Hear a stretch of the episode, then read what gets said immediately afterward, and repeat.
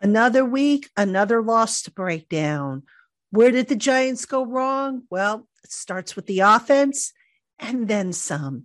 Joining me to break it all down, David Turner, coming up next on the Locked on Giants podcast. You are Locked on Giants, your daily New York Giants podcast, part of the Locked on Podcast Network. Your team every day.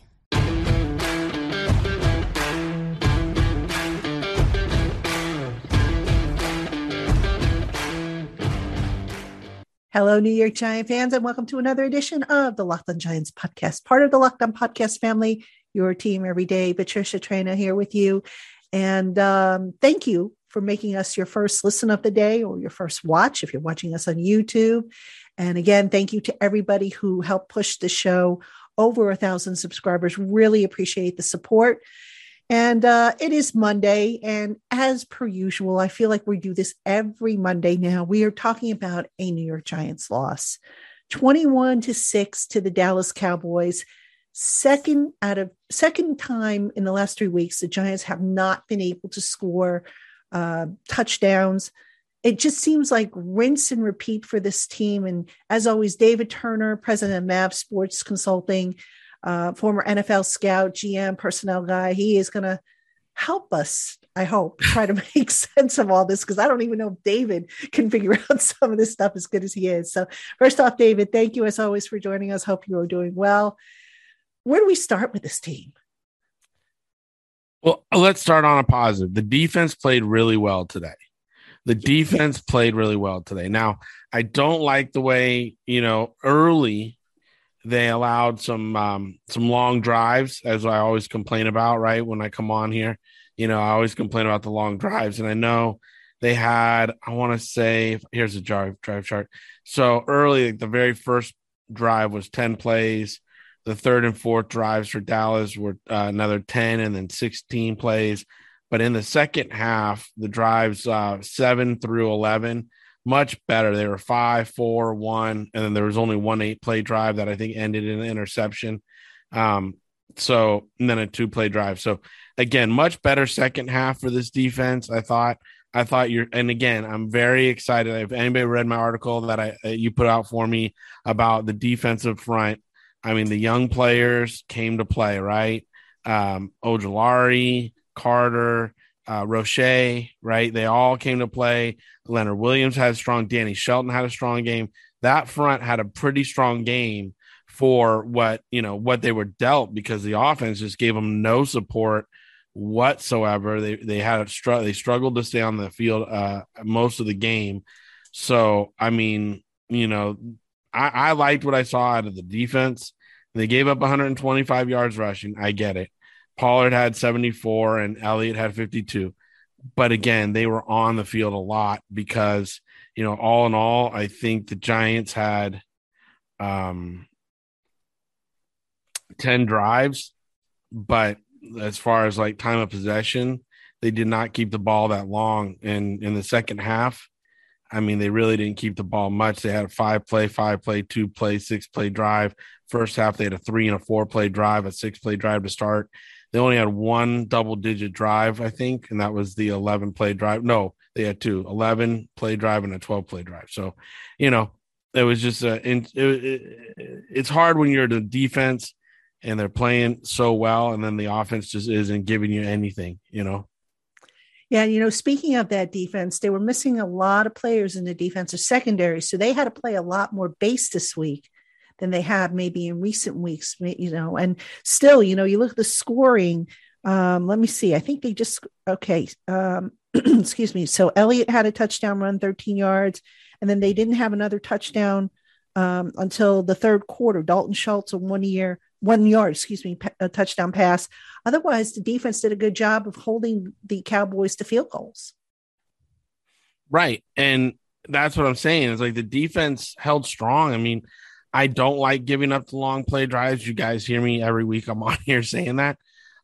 In the end, they played really well today. I think playing the base defenses I've been calling for, what, what I've been saying, blitz a little bit, play zero coverage. It worked out well. I mean, there was one play that Dallas has been running. I watch a lot of Dallas's games just because they're on out here on the West Coast, you know, and they run this one play where it's like a screen pass to Elliott out in the flat, and they're always getting two, three yards. The Giants sniffed it out because they were rolled up in coverage and they were able to blow that play up. And it was like a great, you know, just effort. You know, the defense showed great effort today. They showed heart and pride. I wish Bradberry on that one he jumped would have intercepted that ball when he ran that slant for uh, for Cooper, you know, because I thought that would have been a really good, you know, momentum changer. But even when we did get turnovers, the offense just did nothing with it. And I'm sure we'll get into shredding all this the play calling and things that happened there. But I just want to start the show on a positive note that I really felt the defense today played well. They put the position. I mean, even late in the game, that the offense had an opportunity to score a, a you know trash time touchdown there at the end of the game and they couldn't pull it off um which is just like come on man. I mean that was a trash time touchdown. Like get it done. Yeah. Yeah we'll we'll definitely get to the offense for sure. But you know i want to stick with the defense because uh, a guy who has basically been invisible all year and he had probably his best game ever as a giant player lorenzo carter had a huge game. I mean he was just all over the place making plays. I think he had two of the team's three sacks. Um, you mentioned Leonard Williams, who valiantly played through that that t- triceps injury. That couldn't have been in, uh, easy to do. Excuse me. Um, Austin Johnson played through a a uh, sprained foot. Um, yeah, and then you know I'm looking at at, at the defensive tackles here. Um, it looks like Tae Crowder was the leading uh, tackler with 12. Then you had Logan Ryan and Julian Love, the two safeties, each had 10. And Jarren Williams, the cornerback who, who filled in for Adoree Jackson slash Aaron Robinson, had five. But um, a little bit more active up front in the front seven, wouldn't you say? Oh, yeah. Danny Shelton had three tackles. Lawrence had three tackles. Um, like I said, Roche's got three tackles. I mean, you see, there wasn't like one off here, one off there. They all pitched in with multiple tackles today, and that's what you want to see. You don't want to just. I mean, it's it's incredible to see a guy like Crowder. Like, you know, he's coming in, he's got twelve tackles, right? And Love and Ryan got ten. But when you see the front, right, the guys with the hands in the dirt, all sharing, you know, tackles like this, they're all working together. They're all working hard, and it's like I said, I really enjoyed watching the Giants defensive front again today. I thought they they struggled still, as we've been talking about, on the outside zone runs, like when Pollard was ripping off runs on the outside. Because to me, that's still more of the safeties not coming up and run fits. But as far as the front goes, um, especially the pass rush today, like you said, Carter had one sack on the year. I think he only had one sack all last year, and today he came up with two sacks. Um, you know, it was great. Roche and uh, Ojulari had that big sack early in the game where they combined for that sack uh, when the or the Cowboys were down in the red zone going into score, right? So, and they pushed them back to make a long field goal for it. So again, I, again, the kids were the, those guys were out there. They looked like they were having fun. They looked like they were doing their job, but they just weren't getting the support from the rest of the team right? And just a few uh, straggling type of uh, stats here. They had seven quarterback hits against that Cowboys offensive line. Still a pretty good offensive line, even though they were missing Tyron Smith. Uh, four passes, pass breakups, two forced fumbles, one fumble recovery. Not too bad. Not too bad. You know, compared to you know, I guess recent weeks.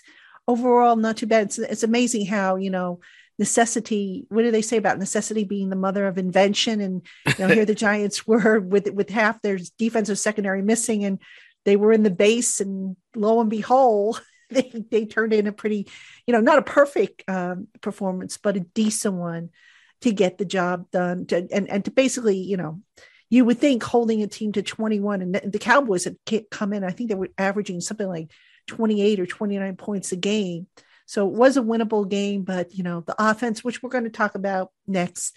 Um, whew, you know, but uh, anyway. Well, again, defense today, you get the kudos bar.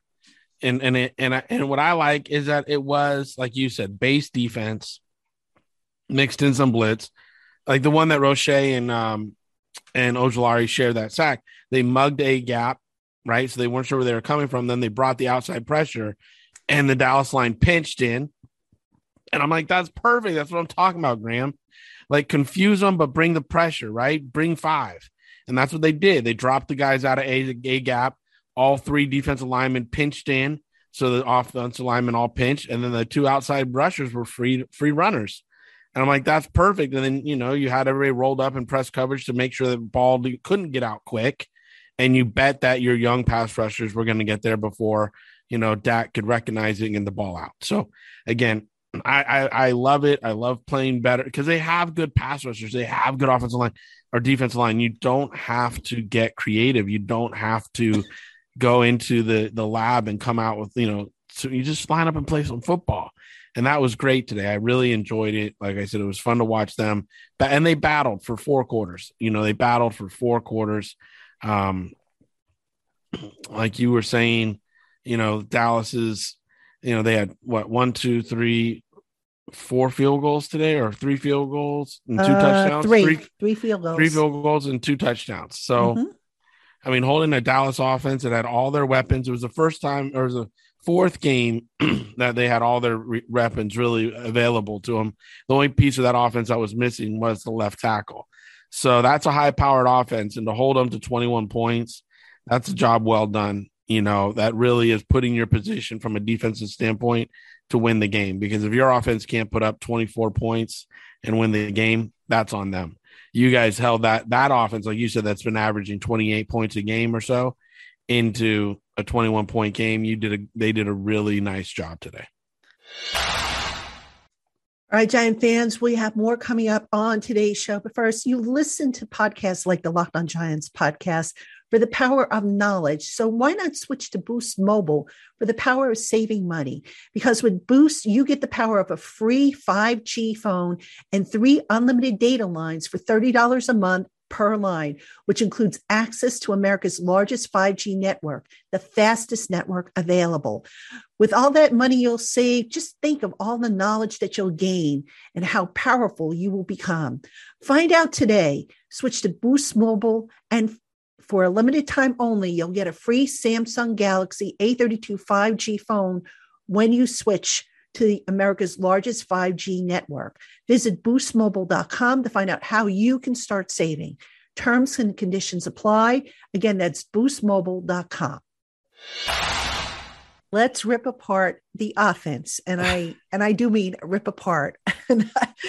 we got to start with the play callings. I mean, to me, just watching that offense time and time again, no rhyme or reason. I mean, that fourth down call deep in their own territory where they ran Mike Glennon up the gut when they have Saquon Barkley and Devontae Booker, especially Booker, who's running really well. Would you explain that to me? Or Penny? yeah.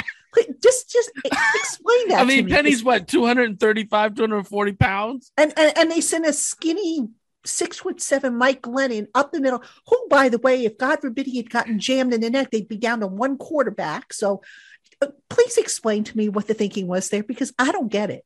Again, I can't explain something to you I don't understand myself. Being honest with you, I, I mean, here's the thing: there was a there was a play, oh, maybe five six plays before that or something. They run in three running backs and then they spread them out and they throw the ball. And I'm like, wait a minute, you just put three backs into the pattern when you have everybody but Ross and Tony. Like you have Shepard, you have Slayton, you have uh Golladay, you had Ingram, you have Rudolph. Like you got five guys that can go out there and run routes, and you're running. You you you got Barkley spread out and Booker spread out. Like, what are you trying to do here? Like, I mean, again, where we just gave kudo bars to the defense, or just, you know what? We're going to line up, play base, and we're going to go there. We're just going to go there, right? This offense is doing things that, uh, and they're running players on late. Like, there was a couple times when players weren't coming in until like 20 on the play clock. And I'm like, what are you doing? Like, why is it taking you so long to know what personnel group you want on the field? Like I get calling the play late, but know what personnel group you want on the field based on down and distance. But again, this is Freddie, and this is what I'm talking about. And when before he started calling plays, what I tell you, I'm not a Freddie Kitchen fan, and this is why because he makes his mind up late because he's play calling, he's not play building, he's not coordinating this offense to A to B will equal C and maybe D and F down the line, right? He's just like, oh, this play looks good. Let's run this one. And oh, that well, let's do that out of this. Oh, we'll do that with this this personnel group. And it makes no sense. And again, today we I didn't notice really receivers getting targeted until Fromm came in the game. Yeah. And you know, maybe I'm wrong. No, maybe I'm right. wrong. I mean, I, I I put out a tweet. I forget exactly when it was. I think it was in the third quarter. I think the Giants had targeted their receivers. I want to say four times, and only Collin Johnson, Collin Johnson, mind you, had a reception. And I'm sitting there going, okay, no catches for for Golladay, nothing for Shepard, nothing for Slayton. And I was sitting there going, how can this be? If your receiver core is allegedly your strength of your offense, how are you not finding ways to get these guys the ball? I mean, they were throwing like crazy to Booker and to to Barkley and to you know Ingram. I led the team with with um, five targets. Barkley had eight. Um, you know, uh, let me see. Booker had two. Rudolph just had the one. And then, like you said, the receivers didn't didn't see a lot of targets until garbage time. You know, then Golladay went, you know, had seven, only caught three. Slayton had three, caught two. Shepard had six, caught two. I mean, I just didn't understand. You know, was it the play calling? Was it that, you know, the receivers weren't getting open? Was it just Glennon just doesn't have a clue? I mean, maybe it's all above. I don't know. I heard a stat when I was listening to it today. I want to say the Giants have like 30 drops. Yes, I, I remember that stat. Okay. And then today, I, I counted at least four that Yes, hit receivers in the hands. Mhm, a- at least four, might have been 5 mhm. So, in those senses, quarterbacks lose confidence in receivers when they're dropping balls, right? Mhm. But then also, you know, the quarterback has it, it in that sense, quarterbacks have to be punchers. Okay. You got to keep throwing punches and then trying to land. You can't Mhm. worry about if you miss this punch or miss that punch. You got to just be a puncher. You got to just keep throwing. You know, Drew Brees missed a ton of passes in his day. He never stopped trying to go to him. He would just keep going, making the receivers work their way out of it. You know what I mean? Just keep going to him, keep going to him, keep going to him. You spend all this money on Golladay and Shepard, and you got Slayton and Ingram, and like I said, Rudolph. I, I don't know, but off the top of my head, I want to say Rudolph's like a 93% catcher right now on balls and opportunities gone his way. Yeah, it's I- a high. It's a high one. It's high. Yeah, And yet they they can't keep going to this guy. I don't get it. I, I I don't get it either because he's and I'm not saying ride him all the way, but to have one target and one catch in this game, and last week he had a target, he had two target or three targets, two catches, and one of them he broke for what 45 yards or whatever was the longest play from scrimmage, right? And it was his longest catch in his career. So I mean, obviously the guy's in good shape and he's ready to play. Like, like Yeah. let's go, let's use him. Ingram, you targeted him five times and he caught four. So your tight ends you targeted six times and they caught five. but we that's all we're gonna give them is five is six targets out of the 35 or 36 play uh you know uh, pass plays. They got six. Makes no sense. And then you again tally up the running backs. Barkley had eight, Shepard had or, I'm sorry, uh, Booker had two, and what was it the other running back? So Um, so you're telling me Yeah, it was, just, it was just those two guys, I think. Oh, okay.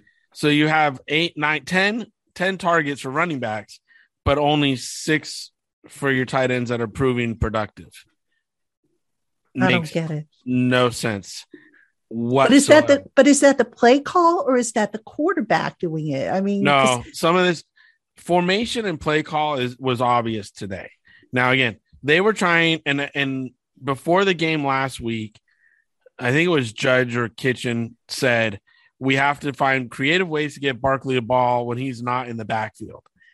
And I'm like, if that's your focus, you're completely wrong. Because Barkley needs to touch the ball from the backfield. He only rushed the ball 15 times today. And I keep saying you got to put that up around 20, right? Mhm. You got to put that up around 20. So he needed five more rushes. He didn't need more receiving opportunities.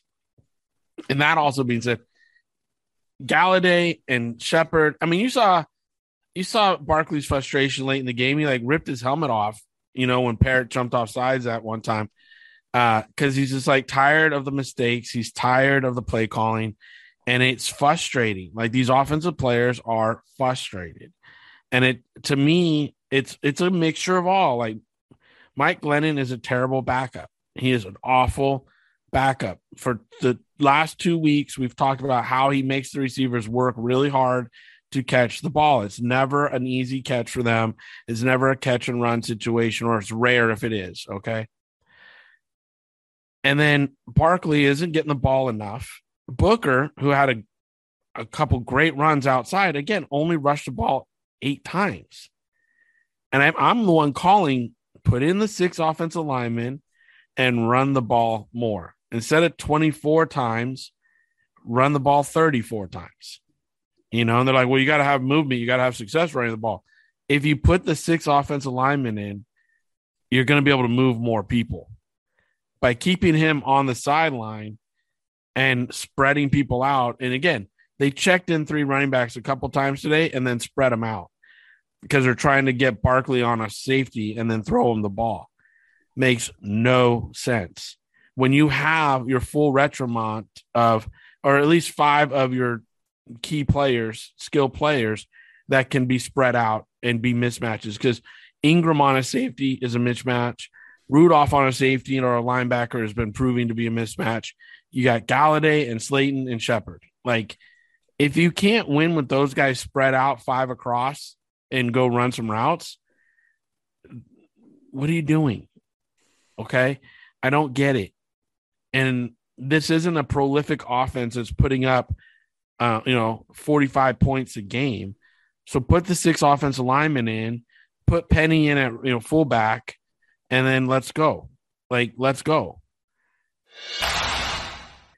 All right, Giant fans, we have more coming up on today's Locked on Giants podcast. But first, Built Bar is going all out to make this holiday season the most delicious time of year with a winter wonderland of ADL featuring amazing new flavors such as the Built Crave bars and their amazing puffs in ruby chocolate and lemon dip cheesecake.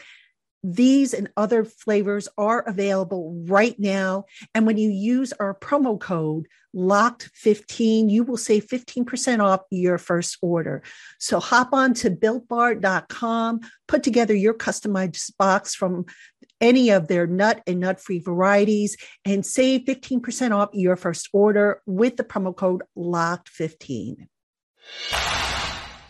All right, Giant fans, still more to come on today's show. But first, it is the most wonderful time of the year as college football gears up for bowl season. The NFL playoff race is taking shape and the NBA and NHL are heating up. And no matter what sport you follow, Bet Online has you covered all holiday season with more props, odds, and lines than ever before.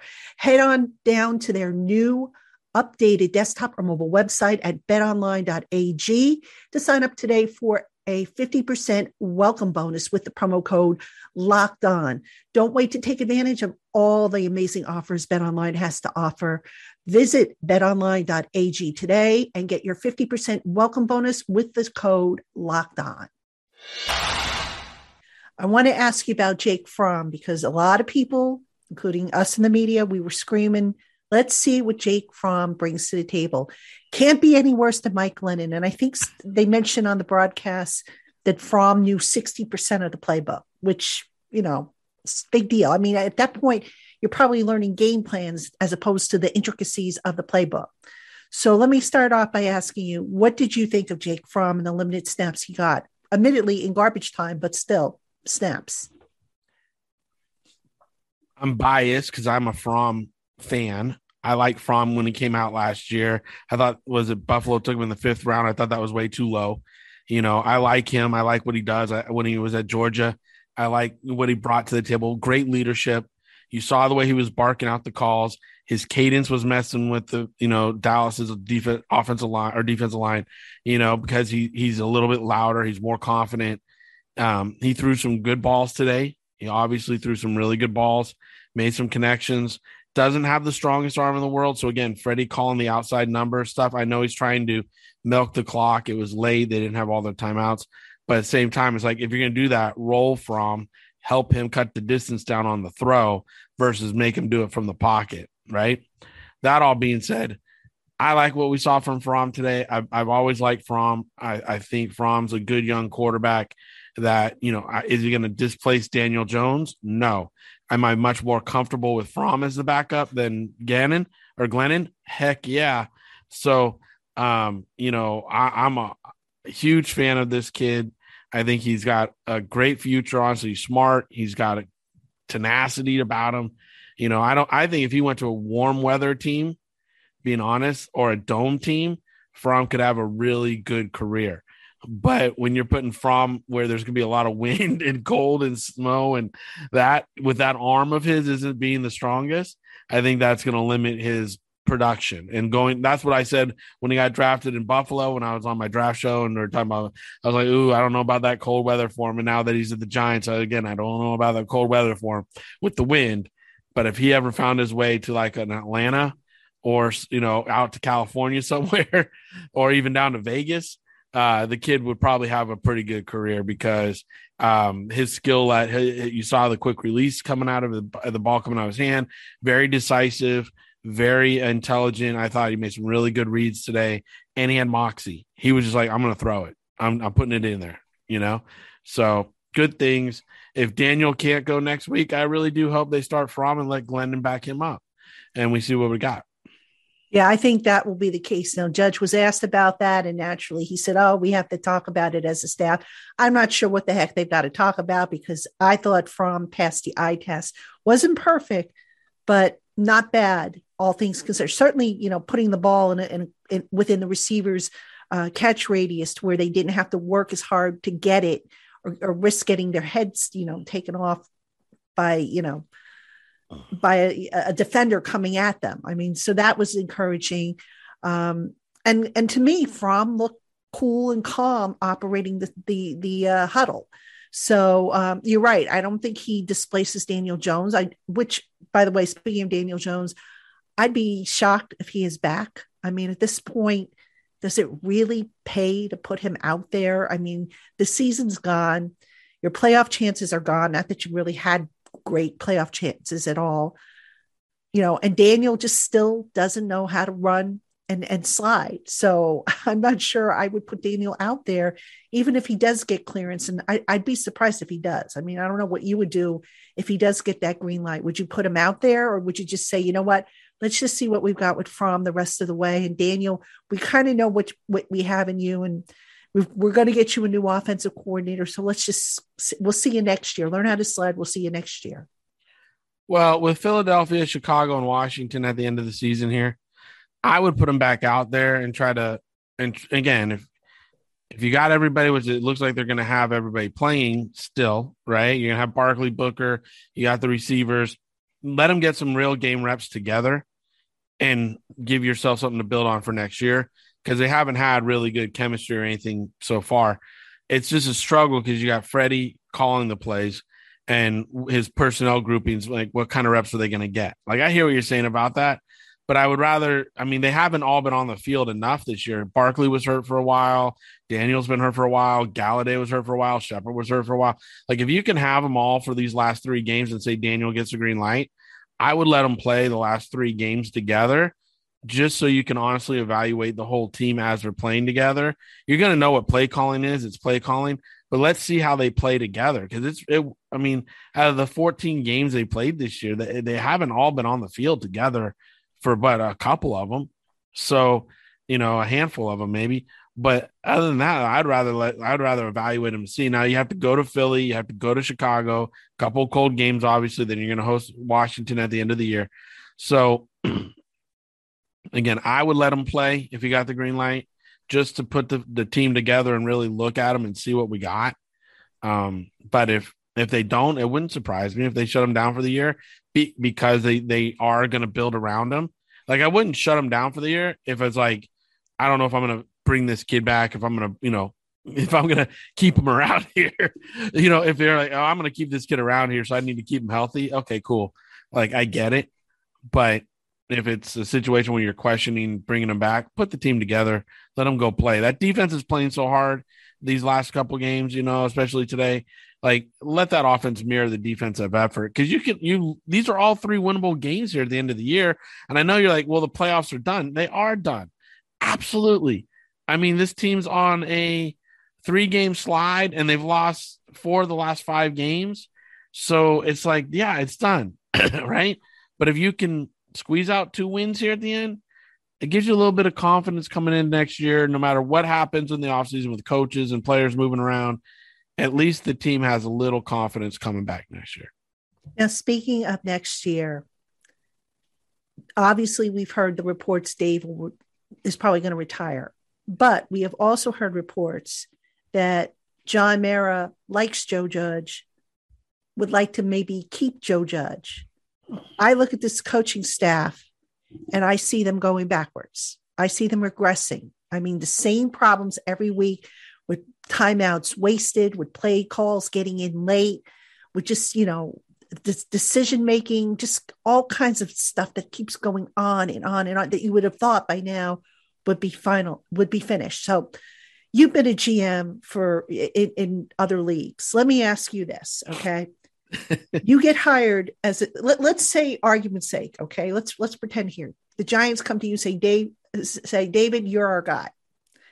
But we want you to try and make it work with joe for a year okay? At least you know try for a year see what happens and then if he doesn't work out you can you have free reign to do whatever you want. Would you take that offer? Would you say no i want my own guy there's 32 general manager opportunities in the NFL. If they open up, if the heavens open up and God graced me with that job, I would say, yes, Mr. Mara, I will do whatever you ask. But at the end of the day, I'm going to be me. And that's going to probably cause some friction around here. If you truly want me in your building, you're probably going to have an uncomfortable coach. And that's fine because sometimes people need to be uncomfortable to get the best out of them. And if that's okay with you, then let's do it. Because I personally have no problem with Joe Judge. Coming into the season, I liked what I saw, right? So as a person, as a man, I could I could work with Joe Judge. Okay? That's something that people don't understand like we're all adults, right? I'm 46 years old. Joe's I think around my age or a little bit older. Joe's younger. Oh, I'm sorry, Joe. I don't. I don't even know if he's 40 yet. Okay, so again, I can I can work. With, I'm like Dave. I can work with a lot of people, right? I mean, obviously, it's my mentor. He taught me how to do that. But what I don't tolerate is lack of passion for the job. Okay, and there's three there's three things I live my life by. There's three core values integrity, intelligence, and passion. Okay. Now, if I don't think Joe has the intelligence to run the team, I'm going to say something. If I think if I'm questioning his passion to get the job done, I'm going to say something. And if I ever question somebody's integrity, they're gone because I'm not tolerating that. That's that's the quickest way out the door is if I question your integrity. Now with Joe, I don't question his integrity, and I don't question his his his desire to be well to do it right, do it right. Okay, mm-hmm. I do question his leadership. And sometimes if you challenge a man in, in ways or a woman, or just a person, let me put it other, challenge a person, um, their leadership will mature and come out. Okay. And in my in in my arena of life, I loved challenging people, and then like two years later, going, man, now I realize why you did it that way, because you needed me to get better at this. I hated you at the point in time, or I thought you were really a hole when you did it, but I got it years later. And that's that's what I'm talking about. Like you got to push people sometimes and push their buttons. And one thing I would have done because I'm brazen is walk into the offensive meeting room back when they played Dallas the first time and said, if you run the quarterback on a designed quarterback run one more time, or even tell the quarterback he's allowed to audible to a quarterback run, okay, if you're coaching it, you're fired. Because there's only two things in life. You either accept you allow it or you coach it, right? You're either allowing it to happen or you're coaching it to happen. And I'm telling you right now, you better not allow it to happen and you better not be coaching the quarterback runs. And secondly, I don't ever want to see three running backs on the field spread out in the in a pattern.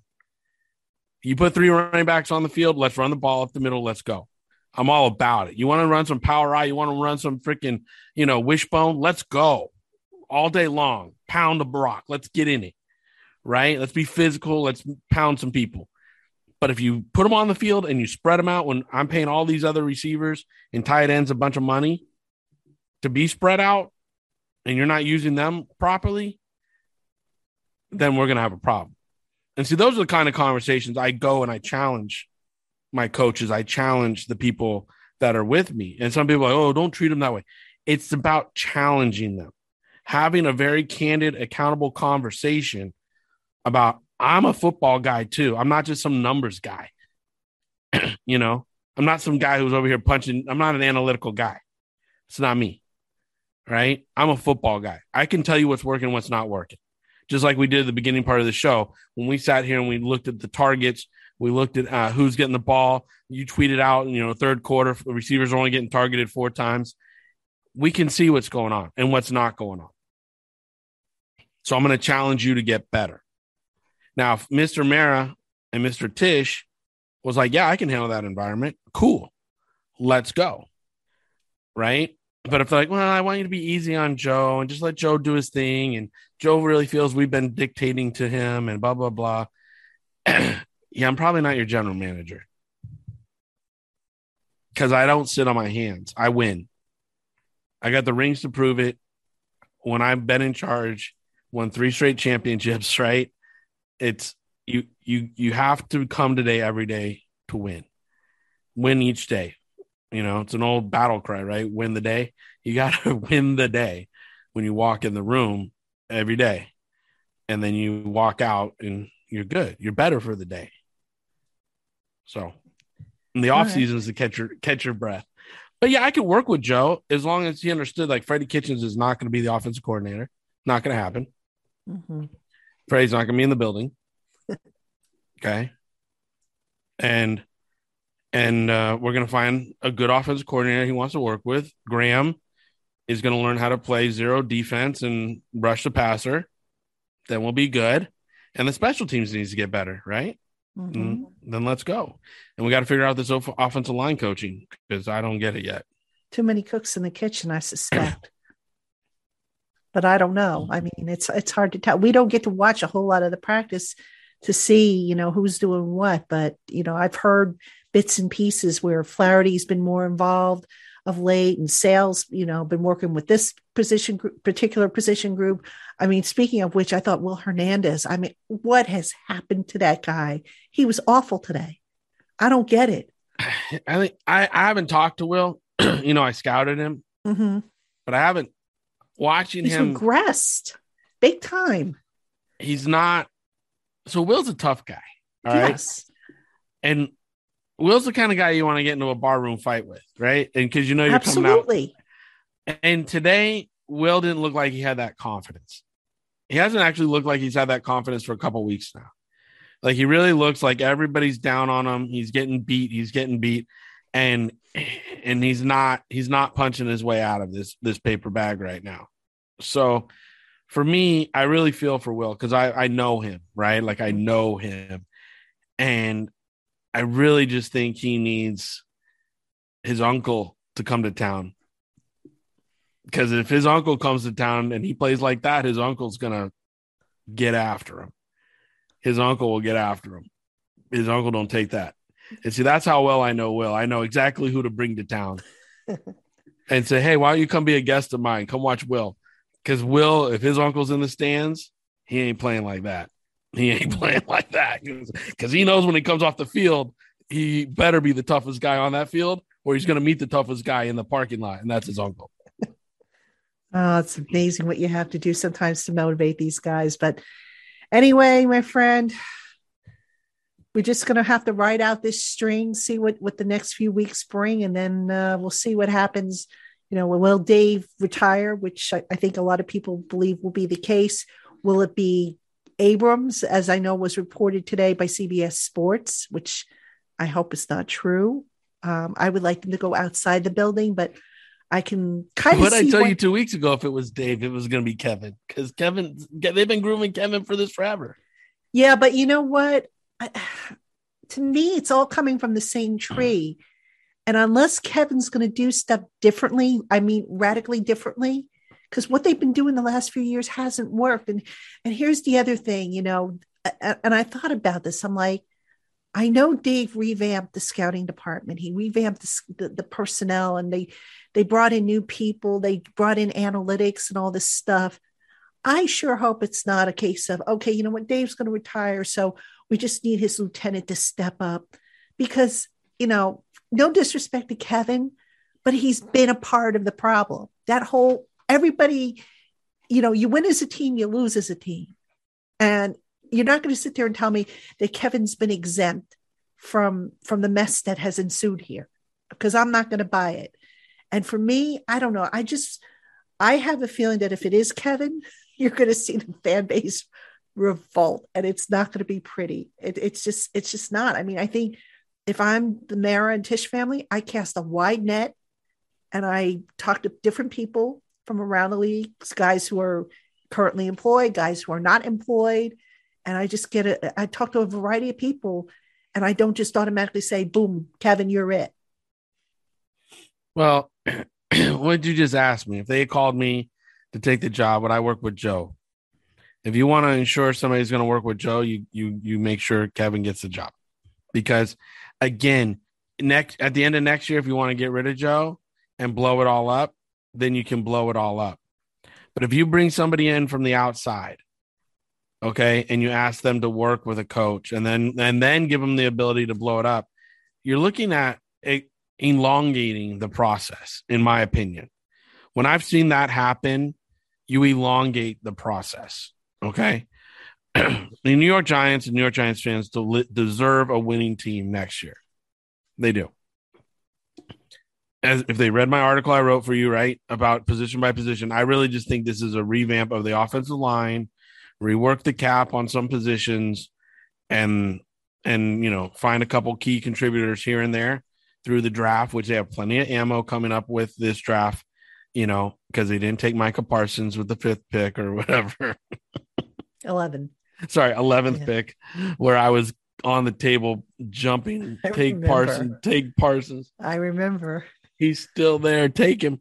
Um, but they didn't do that. But if they did, they would have him and Ojulari together with Roche and Carter and Williams. And yeah, it would have been really ridiculous. But I digress. Um, I just think if they, if you want to keep the coaching staff, the easiest route to doing that is Kevin because Kevin's going to be the foot soldier to say, "Yep, okay, let's do it." He's been waiting to be a GM forever, so let's do it. Uh, if you bring somebody in from the outside, it's going to be they might say yes, but they might not play well with him. And Kevin, I've been around Kevin since I was a young scout, right? I mean, I was back there in the office 2003 and 2004. Kevin and I and I have had a relationship since then. He can work with anybody. His mannerisms, his patience, his ability to evaluate players and everything. I'm not saying he's exempt from what's been going on under Jerry and under Dave, and you know he was there even under Ernie, right? But he's seen a lot of football, and this is a man that's been patient. He's been diligent. He's been pragmatic.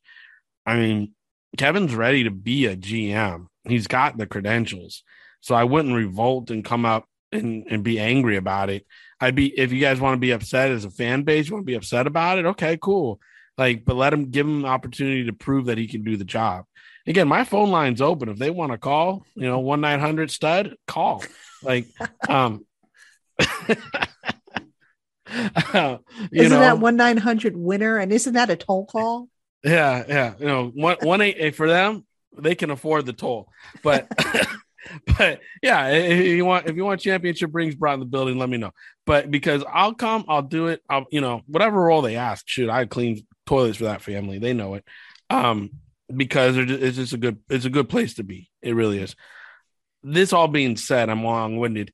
I wouldn't be upset if it was Kevin if you cast a net around the league, there's a lot of good personnel people out there that can do the job right now. I think that market of who next man up is really flooded with really some good, good young talent and older talent that only got maybe one shot at it and deserves a second shot. You know, Ron Wolf went to the Jets, failed, and then he went to the Green Bay Packers and built that team, right? And you know, his legacy is his legacy is one of the greatest GMs that our our league's ever seen. So there's a lot of one one hit wonders that didn't get a second opportunity, which they should. And there's a lot of other people out there that are young guys ready to take the reins. It's, it's a it's a flooded market right now. That uh, you know, if there was more teams, you would see more opportunity, but there's not. I don't. I'm not scared if it's Kevin at all because I think that keeps what they what the Maras and Tisches want to do down. They want to keep Joe Judge cool, Kevin cool. Let's go. as long as they're on the same page and they can work together, but you know, again, I'm not I'm not one to see Dave go yet. You know, that's just not me. I think if I think if Dave did this one more year and fixed the O line and then walked away, knowing the team was ready to to run and he got it just like what Ernie did. You know, Ernie had that team ready to run and then he walked away. And I asked him, I'm like, why'd you do that? He's like, because I knew they were ready and Jerry was the right person to, you know, guide the team right now. And he's like, I was just done. The games were too much on me. Like, I get it. And I think Dave would want to do the same thing is fix that O line and put this team together and then walk away because he left it better than he, he got it. You know, even if he walks away now, he's still leaving it better than what he got it in. Mm, I don't know about that, but anyway. We could we could we could go around i know i i know. I mean you know I, at the end of the day you look at the record and you can't really say you know and, and the fact that the o line is still kind of a mess. I mean he the d line is better yes. The defense was fixed I'll, I'll, that yes but you know still issues with the offense but I, I again i don't know is it coaching is it personnel but anyway we'll find out in about three weeks time whether Dave does walk away um, or if he, you know, maybe everybody surprises us and they say, okay, you know what, Dave, we're going to give you one more year. Because I mean, if it were me, my preference, they and I and I said this after Coughlin left, just start over from scratch. New GM, new head coach, new quarterback, new everything. Start from scratch and put everybody on the same timeline. But they don't, you know, who listens to me? I'm just. But again, I'm what just, you just said, like if they're going to keep the coach and the quarterback, keep the GM one more year. And then next year, if it doesn't work out, like you said, blow it all up. You're not getting rid of the quarterback. In my opinion, Daniel Jones is the quarterback next year. Oh, yeah. As long as Joe is the, the coach, Joe loves Daniel. That's what I'm saying. So if you're going to keep those two pieces of the puzzle, you it, it makes sense to let the architect stay on board and fix the one problem, which is the O line. Well, right now, only John Mara and Steve Tisch know what they're thinking, if they've even given this some thought just yet. They, they're obviously not going to sit down and, and make decisions, I guess, until the season comes to an end. But I'm sure they have some thoughts about what direction they're headed in. And I know the fan base certainly does. And they're, they're frustrated. I mean, and I get it. I mean, look, after a while, it's like, the losing wears on you. So I totally get it. But um, listen, you know, breaking this stuff down and just it's kind of therapeutic for me. I hope it's therapeutic for the listeners out there and the viewers. And um, we'll see what the rest of the season brings. You know, if nothing else, hopefully it brings two nice high draft picks in the top five. That would be really super cool if that were to happen. So we'll see how next week rolls. Um, so that'll do it for us here on the Monday edition of the Locked On Giants podcast. Don't forget, we have Twitter Tuesday tomorrow. So you guys and gals know the drill. Where to send the questions. It's in the show notes, Locked On Giants podcast at gmail.com. And we'll just keep rolling right along with usual coverage all week. So again, thank you for making us your first listen or first watch of the day. And we will catch you tomorrow.